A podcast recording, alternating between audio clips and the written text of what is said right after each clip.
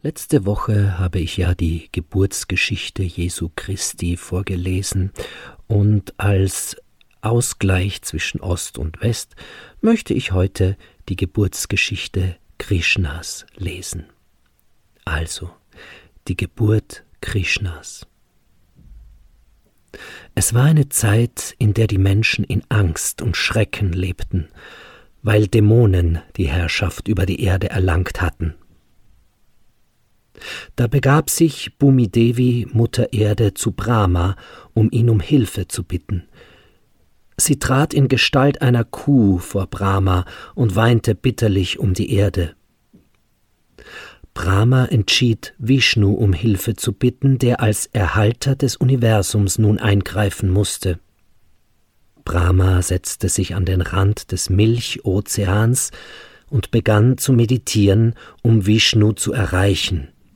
Vishnu teilte ihm mit, dass er sich auf der Erde inkarnieren werde, und er bat um die Unterstützung der anderen Götter bei seinem Einsatz um die Erhaltung der Erde, die Zerstörung der Dämonen und die Rettung der Seligen. Er bat alle Götter darum, sich mit ihm in der Yadu-Dynastie zu inkarnieren, wo er als Krishna erscheinen werde.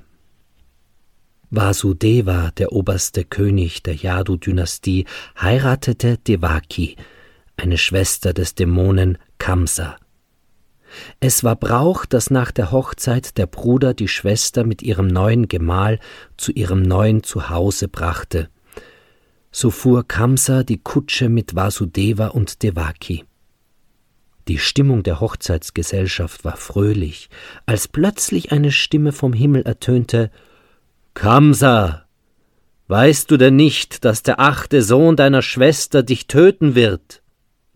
Sobald er die Prophezeiung hörte, packte er Devaki, um sie mit seinem Schwert zu töten. Vasudeva konnte gerade noch rechtzeitig dazwischengehen und sprach mit sanfter Stimme Lieber Kamsa, willst du denn wirklich deine eigene Schwester an ihrem Hochzeitstag töten? Er versuchte ihn zu besänftigen, aber Kamsa ließ sich nicht beruhigen. Vasudeva meinte dann Lieber Kamsa, von deiner Schwester hast du nichts zu befürchten, und ich verspreche dir, jedes einzelne Kind an dich zu übergeben. Du kannst dann mit ihm tun, was immer du für notwendig erachtest. Kamsa ließ dann von Devaki ab Vasudeva und seine Frau wurden aber recht bald ins Gefängnis gesperrt, wo Devaki jedes Jahr einen Sohn gebar, den Kamsa jedes Mal töten ließ. Bei der siebenten Schwangerschaft kam Shesha oder Ananta, eine Erweiterung Krishnas oder Vishnus, in ihren Leib. Doch bevor er geboren werden konnte, wurde das ungeborene Kind durch die göttliche Kraft aus Devakis Leib genommen und in den Bauch von Rohini überführt. Sie gebar dann den Bruder Krishnas Balarama. Es wurde dann vermutet, dass das siebte Kind Devakis eine Fehlgeburt war. Als Devaki das achte Mal schwanger war, erschienen Brahma, Shiva und viele andere Götter unsichtbar im Palast Kamsas, um Krishna zur Seite zu stehen. Und als die Nacht am dunkelsten war, kam Krishna um Mitternacht zur Welt. Vasudeva und Devaki waren erstaunt beim Anblick des Kindes. Es sah wunderschön aus. Er hellte den ganzen Raum mit seinen Strahlen, hatte Ketten aus Juwelen um den Hals, war in gelbe Seide gekleidet und hatte vier Arme, in deren Händen sich Muschelhorn, Feuerrad, Lotus und Keule befanden.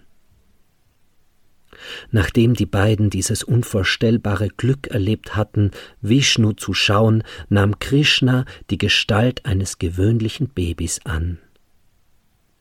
Durch die Hilfe der vielen anwesenden Götter schliefen die Bewohner im Palast Kamsas ein. Die Gefängnistüren öffneten sich und Vasudeva brachte seinen Sohn zu Nanda und Yashoda nach Gokula. Yashoda hatte in der gleichen Nacht eine Tochter geboren, mit welcher Vasudeva Krishna vertauschte. Yashoda war nach der anstrengenden Geburt so erschöpft gewesen, dass sie sogleich eingeschlafen war und sich nicht daran erinnern konnte, ob sie einen Sohn oder eine Tochter geboren hatte. Vasudeva brachte das Mädchen in das Gefängnis und legte sich selber die Ketten wieder an.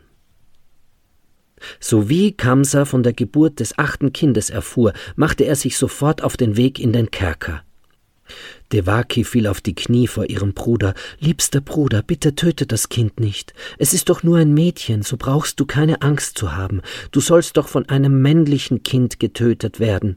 Aber der grausame Kamsa kannte kein Erbarmen. Er entriss Devaki das Baby, um es auf den Boden zu schmettern. Doch das Kind erhob sich zum Himmel und erschien als achtarmige Durga und sprach zu Kamsa Verfluchter, du willst mich töten? Das Kind, das dich töten wird, ist bereits geboren. Kamsa bekam es dann mit der Angst zu tun. Er versprach Vasudeva und Devaki freizulassen. Er flehte sie sogar um Verzeihung an. Doch bereits am nächsten Tag gab Kamsa den Befehl, alle neugeborenen Kinder im ganzen Reich zu töten, um so seinem eigenen Untergang zu entgehen.